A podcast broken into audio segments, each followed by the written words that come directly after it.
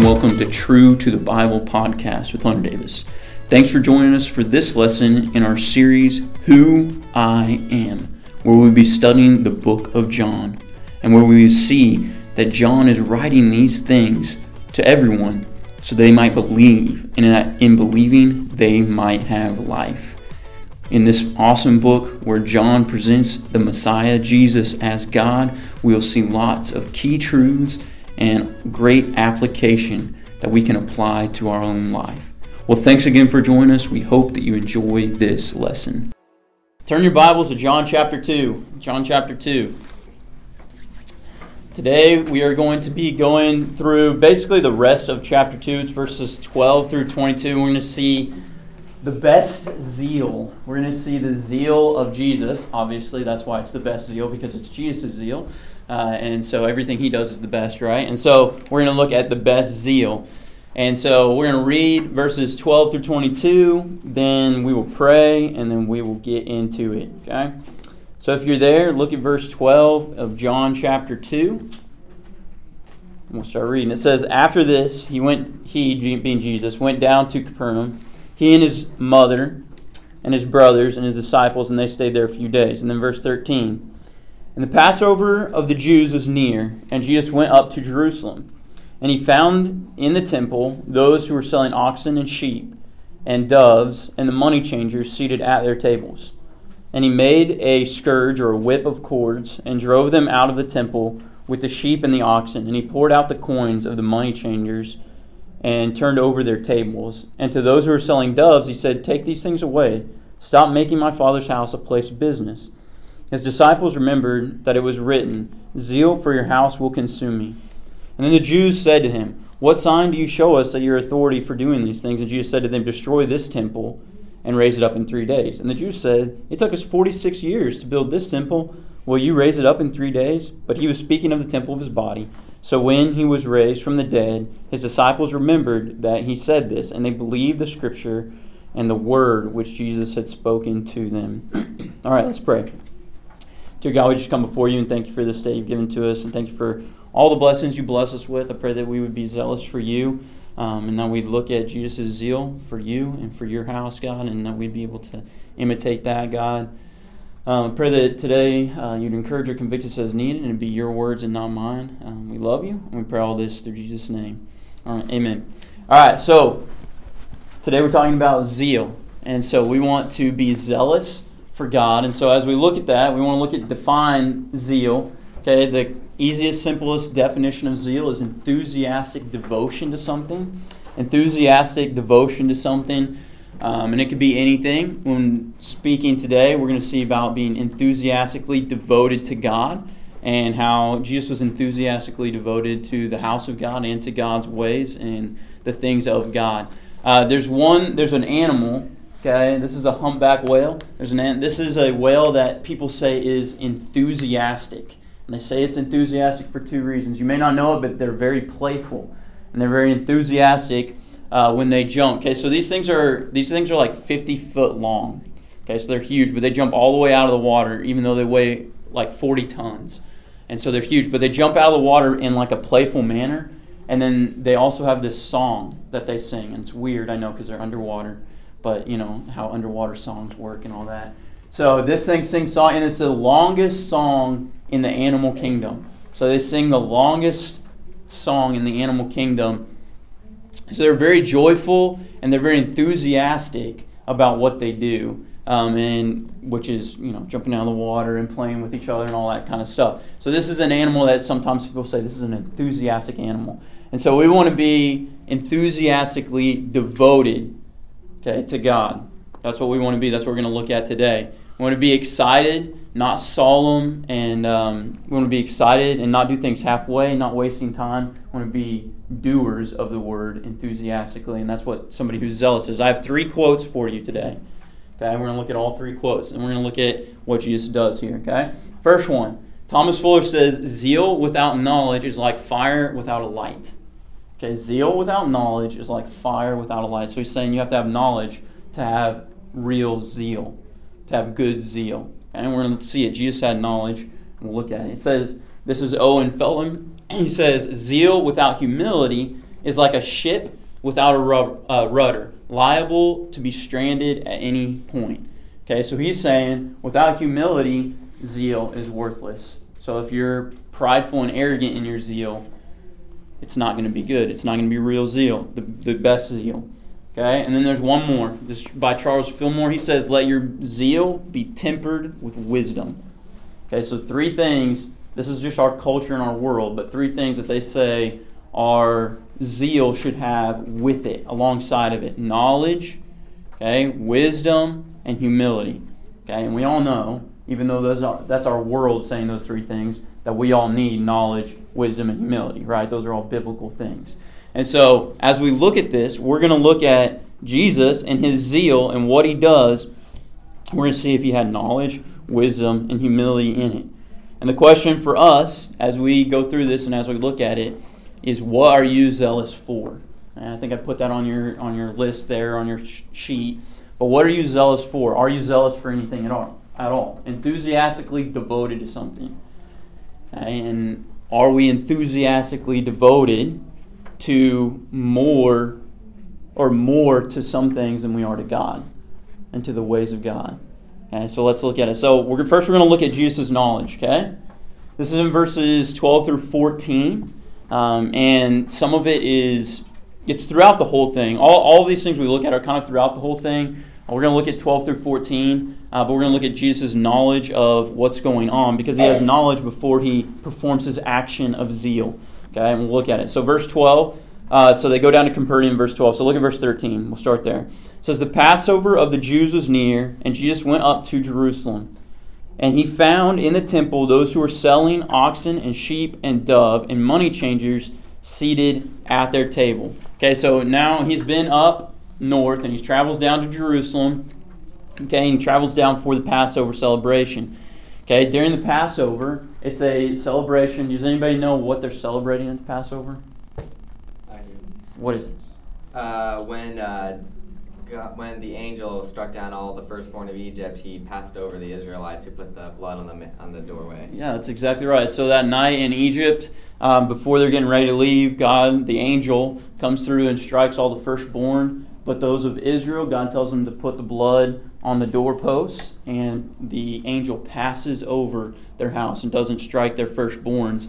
And so this is a celebration of that, a remembrance of that. And at the Passover, you could offer different sacrifices um, for different things. Okay, and so some of those sacrifices would have been bulls, lambs, uh, and doves. Would have been some of the things that you could have sacrificed, and there's some other things as well. And so um, he goes in and he finds uh, these people that are selling oxen, sheep, dove, and money changers. Okay, this is the first time he goes in and he what we call cleanses the temple. Okay, we haven't got, I know we haven't got to where he's actually cleansing it yet, but this is the first time. The other synoptic gospels, Matthew, Mark, and Luke. So in Matthew 21, Mark 11, and Luke 19, it tells of a second time he does that, and it's at the end of his ministry. So he goes in and he, and he cleanses the temple at the beginning of his ministry and at the end of his ministry. But he sees these things, he sees what's going on, he sees that these people are selling these things, and he has knowledge. Okay, first off, because he's Jesus, he knows their heart and their intentions, but also he sees what's going on and he knows what the will of God is. Okay, and we'll look at it as we go through it. Okay, first, let's look at the temple. Okay, this is kind of a just a sketch of the temple that somebody had, um, and then this is kind of like the diagram, excuse me, the diagram of the temple. Okay, so when he enters here and there's these people selling, a constable, along with a lot of other people, think that the court of the Gentiles, you see it kind of highlighted here. Um, I'm pointing on my screen, you guys can't see my screen. So the court of the Gentiles, like up here and right here, this is where these people would be selling um, these animals and these money changers would be money, uh, changing money for people so that they're able to buy things um, and making profit in that way. So he goes into the temple and he has knowledge not only about Old Testament laws and sacrifices and the Passover, but he also has a knowledge of what the will of God is. Okay? Because in verse 15, which we'll look at a second, but I'll go ahead and read it, he makes a whip of cords or scourge of cords and he drives out, drives all of them out of the temple with the sheep and the oxen. Okay? So he goes through and he does this action, but why does he do why does he do it? Because he understands what the will of God is. Okay, and he understands that these people, what they're doing. So, what are they doing? Okay, what are they doing? Why is it a big deal that they're selling uh, bulls, sheep, and doves, and that there are money changers in the court of Gentiles selling stuff? Why? Okay, so this probably started out as something that was actually not very bad. It probably started out as something good because people would travel from a long ways to get to Jerusalem to celebrate Passover, right? Okay, so they travel a long way, and then they may not want to bring their animals that whole long way with them, right? And so they would sell animals in the court of Gentiles so that they can make sacrifices to God. Okay, does that make sense? Okay, they're supposed to be the best sacrifices, all that, so they would have these animals and they would try and sell them. However, it is beginning to turn into something that is a profit. Okay, that is a profit for uh, these money changers and for the people selling these things. That's why Jesus says, "You have made the house of my father a den of robbers," because they're robbing their fellow uh, Israelites by over overcharging them or by um, making uh, out, um, insane profits on them. Okay, so he comes in. Okay, they're buying these animals, um, and that's fine. But Jesus comes in and he says, and we'll look at it in a second, um, I think, but he says in Matthew that my God or my Father's house is meant to be a house of prayer. Okay, but you've made it a den of robbers or a den of thieves. And so he comes in, and the constable, when I was reading constable stuff, which he's like a, just a pastor, but um, he says, you know, this is when he comes in, it's this idea of like this marketplace kind of. Like this is supposed to be an area where Gentiles can see this court of Gentiles. This is for the Gentiles to pray and worship God in. Okay, they can't go into the temple, into the inner courts, if you will, but they could stay out here and they could pray and they could worship God. And so this is meant to be a place where they're praying and worshiping God. And yet it's like a market, a busy marketplace. Okay, and I know we don't have like marketplaces anymore, but if you go to Walmart on Memorial Day, it's kind of like a busy marketplace. Everybody's trying to buy everything, and there's you know they they don't have enough doves of that the kind that I want, and they don't have the right bull that I was thinking I was going to get. And there's people saying, "Hey, I got this over here for sale," and you're saying, "I got this over here for sale. Mine's cheaper." Hey, I'm you know what I'm saying? And so there's this ruckus and berserk Berserk is the word that Constable used, but there's a berserk marketplace out here when Jesus walks in. And this court of Gentiles is not supposed to be that way, and he knows that. He has a knowledge and an understanding of what God wants for his house because he knows the Word of God, and I mean, because he is God, right? So he understands that. But if we understand the Word of God, we can know what God wants as well. And so we can be zealous. Okay? The contrast here, I think, is this den of robbers, these money changers, and these guys that are selling um, the animals. They are zealous for personal gain. Okay? They're zealous for personal gain. Why, how do I know that? Because they're out there trying to make a dollar in the place where they shouldn't be, at a time when they shouldn't be, and they're disrupting what God has had for this of Gentiles, this temple area. Okay, so they're out here trying to make money, and they're zealous for personal gain, and they're disregarding what God wants. And so then Jesus comes in, and again, at the very end, we're going to look at what Jesus actually does. But he comes in, and he is zealous for God, and he can, and it's the best zeal because he understands what the will of God is. Okay, and so we need to understand. We want to be zealous, right? Okay, we want to be zealous for God. We want to be enthusiastically devoted to God, but we need to understand what the will of God is. We need to understand, like if I'm if I'm zealous for God but I'm doing something that God doesn't even like or want. That's not the right kind of zeal, right? We need to have knowledge with our zeal, just like Jesus did. He understood the will of God, and so he could be zealous for God. Okay? All right, so that's the zeal, uh, that's the knowledge of Jesus. Next thing is Jesus' humility. Okay, Jesus' humility. I see this in verse 16. We're skipping 15, I know, a little bit, um, but we're going to come back to it.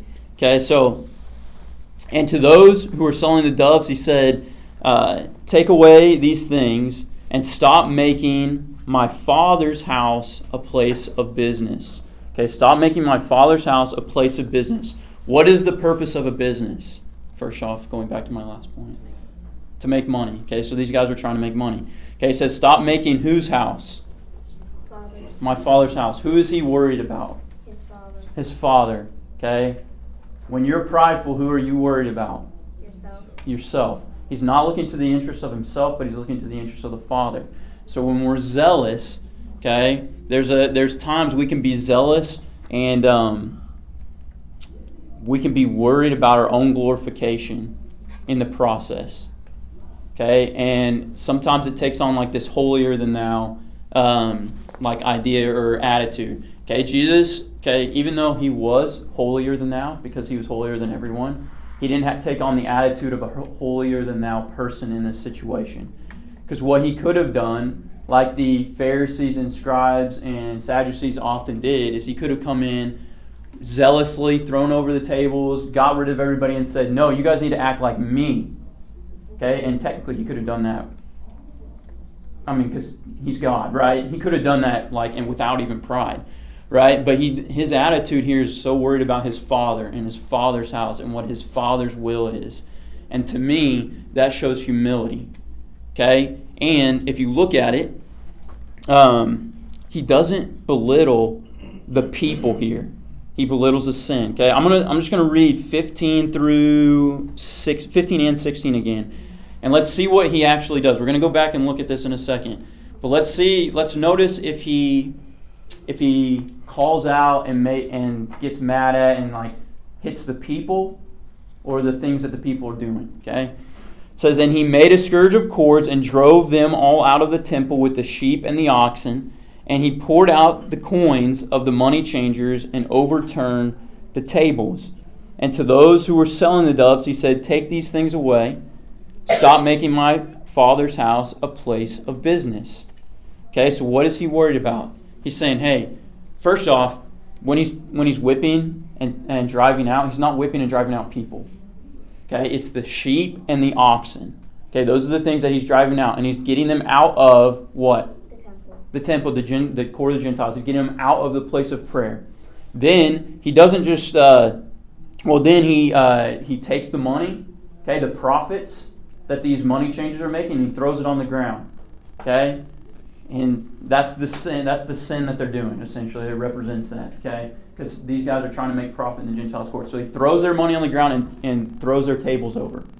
Okay? That's what he does. And then after that, he walks up to these people selling doves and he says, Get rid of these doves, take them out. Okay? He doesn't just like let the doves go so they can't ever get them back. But he said, Take the doves and get them out of here. Okay, so what is he doing? He's getting rid of the objects of sin. He's getting rid of the things that are causing them to sin. Okay, and he didn't tell the people, as I was studying this and I was looking at it, he didn't tell the people to leave and not come back. He told them to get those things out of here. And so I think Jesus is humble because he's not holier than thou. He's not saying these people are worthless now.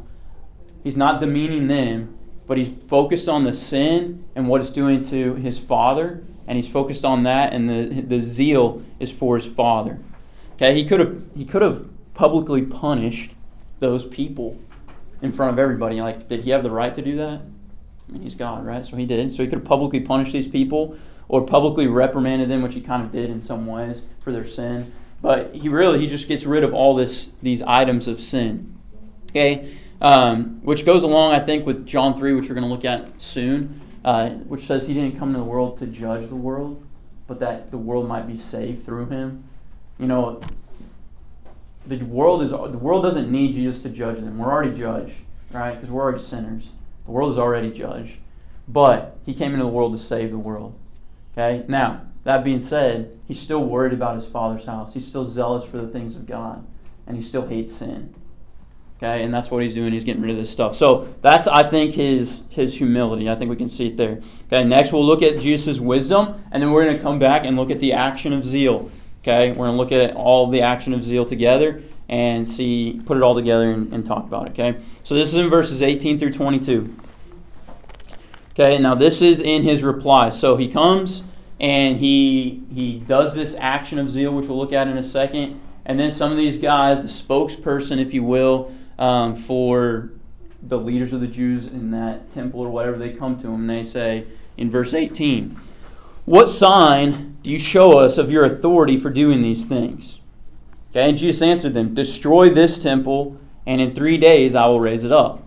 So he says, Destroy this temple and I'll raise it up in three days. They think he's talking about the temple that they're standing in when he's talking about the temple of his body. Okay, so verse 20 says, The Jews then said, It took 46 years to build this temple, and will you raise it up in three days? But he was speaking of the temple of his body. So when he was raised from the dead, his disciples remembered that he said this and believed the scripture and the word which Jesus had spoken. Now, I think you can see wisdom all the way throughout this whole passage and what he's doing, when he's coming to the temple, how he does it. Uh, but I think it's pretty evident in this reply that Jesus is showing wisdom. Okay, so these spokesmen for the authorities or whatever come over to Jesus are saying, hey, what gives you the right to run these people or these animals out of here and tell these people that they can't sell things? What gives you the right to do that? Show me a sign that you have the right to do that. Okay, and Jesus doesn't say, I don't need to show you a sign I'm God. He does what he does many, many times throughout his ministry, and he uses something that unbelievers won't understand, but believers will later on. He says, I'm going to destroy this temple and I'm going to raise it up in three days. So he prophesies so that his disciples one day will remember it and have even more evidence for the truth of him. And he, he at the same time, says something that these guys won't even understand. Okay? He, uh, I think this shows wisdom in his words. Obviously, he's Jesus, so all of his words are wise. Okay? But I think it shows wisdom just from our perspective and looking at it. His reply, it's not cocky, it's not arrogant, it's not, um, you know, it could be a lot of things, which, uh, which it's not. It's just this reply that confuses one side and gives hope to the other side. Like the believers, they're going to get hope and they're going to get all this stuff out of it eventually one day, which is what it says. When he rose again, they understood it and they remembered it. And to the authorities, they're like, okay, you, you can't do that. Like, what do you mean? You're going to raise it up in three days, right? And later on, the, they actually use this uh, quote against him, and they say that um, he said whenever they're like he's on trial and stuff, they use it. They say, "Hey, he said that he's going to destroy our temple and raise it up in three days." When he didn't actually say that, he said he was going to destroy his, or they were going to destroy his body, and then he would raise it up in three days. And so, I think that kind of shows the wisdom. It's not a rash or demeaning um, answer or reply. I think it's calculated and it's thought out, which shows wisdom. Okay, so now all of that we see Jesus' wisdom, his knowledge, his humility. Let's look at his zeal and what actually happened, and then let's put it all together and see um, if it's something that we should or can emulate. Okay, this is verse 15 through 17. Okay, so we're going back up to the top. 15 says, He made a whip of cords and he drove them, meaning all the sheep and all the um, cattle out, or oxen, okay, with the uh, out of the temple with the sheep and the oxen. And he poured out the coins of the money changers, overturning their tables. And those who were selling the doves, he said, Take these things away from, uh, and stop making my father's house a place of business. And his disciples remembered that it was written, Zeal for your house will consume me. Okay, so what are the three things that he did here? Okay, he whipped out the oxen and the sheep, he got them out of the courts. He poured out the money and turned over the tables of the people that were making profits. Okay, and he told the bird sellers to get rid of their birds, the dove sellers to get rid of their doves. Okay, he's getting them out of the God, the house of God, the place that's meant for prayer. Okay, again, the court of the Gentiles is where they're at, and he's getting them out of there. He's saying, "Get out of here. This is a place that's meant for prayer, not for profit." Okay, he's worried and he cares about what God uh, has said and God's will. Constable says this. Okay, and I like it. It says, "Though Jesus' action was violent, it was evidently did not constitute a threat to the peace in the temple area." The Roman soldiers uh, from the adjoining uh, fortress would have intervened quickly if it had. So what is he saying? He's saying a lot of times we think of Jesus going in there and wrecking everything and throwing and making this huge violent thing. And although it was violent towards the objects of sin and the things of sin, it obviously wasn't even violent enough for the uh, Romans to think that there was actually like a disruption. Okay? Like, yeah, he threw over the tables for sure. He was zealous. He got rid of the animals and the doves, and he got rid of the people making money. But it was not so violent that the Romans had to step in and, and stop it. Okay, so let's just keep that in our minds as we look at this. Okay, his action is not violent against people, but against the, the sin. I know I've said that a lot, but think about the zealots. How many of you guys know about the zealots from this time period. Okay, so when Jesus, before Jesus got there and Jesus, there's like the Maccabees and all that, and there's these guys called zealots. Okay, the zealots were supposed to be zealous for the law of Moses. So they took it very literally. Um, they took things very literally in the Old Testament, and they ignored the fact that they were that Israel was taken over because of their own sin. And so they would try to kill people and get rid of anybody who was invading them. So people like the Romans. Okay, they were a kind of semi war with the Romans. And so these zealots would perform many acts of violence against certain people groups who they thought were going against what God would want. So they would kill sinners, if you would, how, what they would consider sinners. Okay, those who weren't Jews and who weren't uh, keeping the law of Moses. Those are the kind of people that they would be violent towards. And so there's a very stark, I think, contrast between people like that, the zealots, who were zealous for, they said they were zealous for God, and Jesus, who was zealous for God. And he had a true zeal for God. Okay? And he got rid of the sin, and he had the knowledge to understand what God's will actually was, unlike these people, and he had the wisdom and humility in it. Okay? And so he goes through and he does this, and the disciples remember later on that it's written in Psalm 69 9 Zeal for your house consume me, uh, consumes me, and the insults of those who insult you fall on me. And they remember that it was said that Jesus would have zeal for his Father's house. Okay, Jesus' zeal is good. It's for the right cause with the right knowledge done in humility and wisdom. Okay? Now, for us, what does this mean? Okay? Because we've looked through all these verses, we see this passage, and it's like this common passage of Jesus going and cleaning out the temple, and we're all like, good, that's awesome, good job, Jesus. All right, let's move on. But what does it mean for us that Jesus is zealous in this way for God? Okay. I think that for us, it means that, well, it means several things. I think we can be zealous for God. And I think we should be zealous for God. I think it's hard. Um, some of us are more zealous than others, and so some of us have a struggle to be enthusiastically devoted to anything at all, right? And then some of us are so enthusiastically devoted to everything that sometimes we have a lack of either knowledge, humility, or wisdom in our zeal. And so I think for us, we need to be zealous for the things of God. And we can do that several ways. One, if we want to have knowledge, where do we get it? In the Bible. In the, in the Bible. Thank you, Faith. Okay? If you're if we're trying to be zealous for God, but we don't understand God's will, okay, we're not going to be have a good zeal, right? Right? Okay, prayer and renewing of the mind; those are other things that help us, right? Have that knowledge, so we can have a good zeal. Okay, what about what about humility? How do we have humility and zeal? Why? How can those two things go together? We talked about how Jesus did it. How do we do it? Have zeal for something besides ourselves. Yeah, have zeal. Okay, so if your zeal is focused on what God wants, okay, you can have humility within your zeal. Okay, that's good. And what about wisdom? How do we get wisdom? Pray for it. Pray for it, right? Prayer. Prayer. We can pray for wisdom, and we can have wisdom in our zeal. Okay, so for some of us, okay, for some of us, we're not enthusiastically devoted at all. Okay, we're not enthusiastic about the things of God. Okay, I struggle with that. I struggle with being enthusiastically devoted sometimes, right? And probably at times in our life, all of us do. But we're not enthusiastically devoted. We need to we need to be enthusiastically devoted about the things of God. Prayer, reading your scripture, reading the Bible, um, and being with other believers who are on fire for God. Those are some ways that you can you can do that.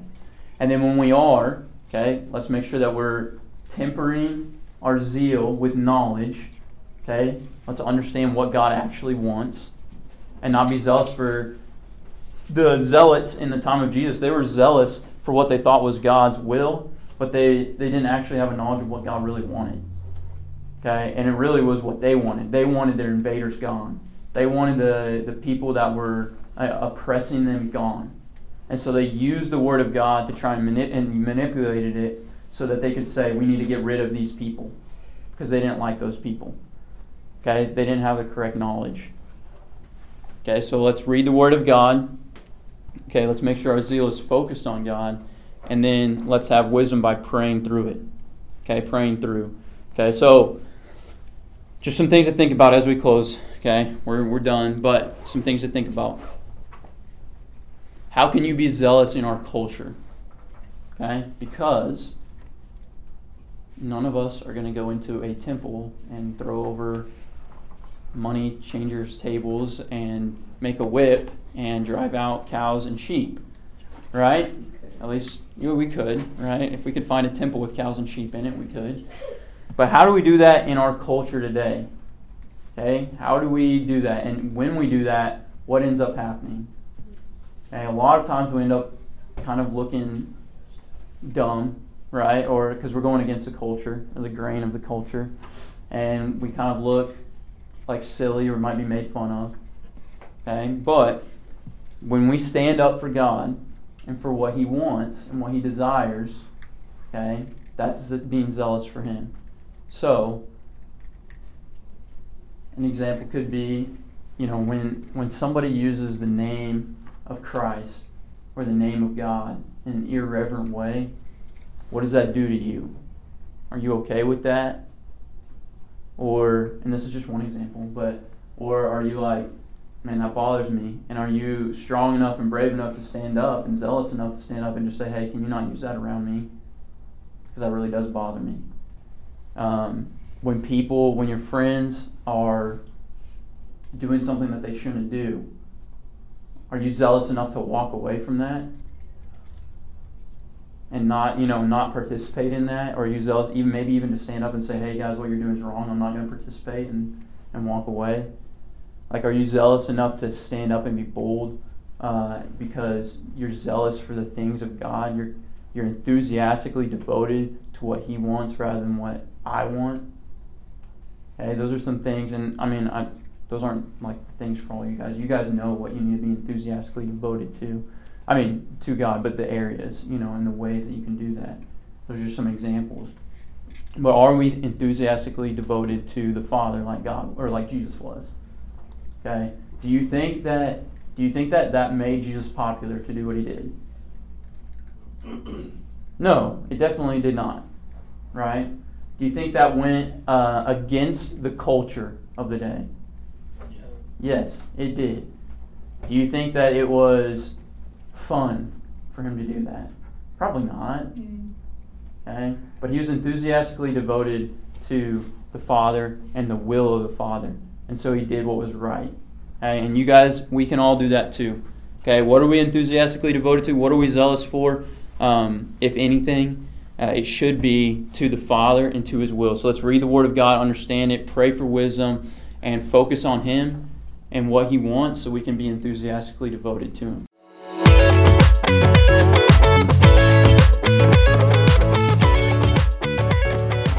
Thanks for joining us for True to the Bible podcast. We hope that you enjoyed this lesson.